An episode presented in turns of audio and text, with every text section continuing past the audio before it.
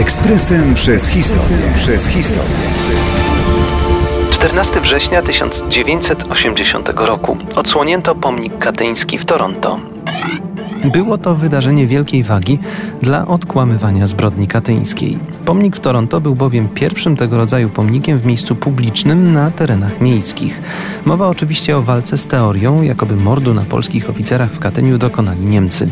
Wszyscy wiedzieli, jak było naprawdę, ale wielu polityków krajów zachodnich wolało temat przemilczeć, by nie drażnić ZSRR. Wszystko oczywiście kosztem Polski. Dobrym przykładem tego rodzaju postępowania była sprawa tzw. Tak pomnika katyńskiego. Mający formę obelisku, pojawił się on nie w przestrzeni miejskiej, a na cmentarzu w Gunnersbury w 1000 1976 roku. Komitet jego budowy zawiązał się kilka lat wcześniej, ale droga do realizacji była bardzo trudna. Wciąż rzucano administracyjne kłody pod nogi pomysłodawcom.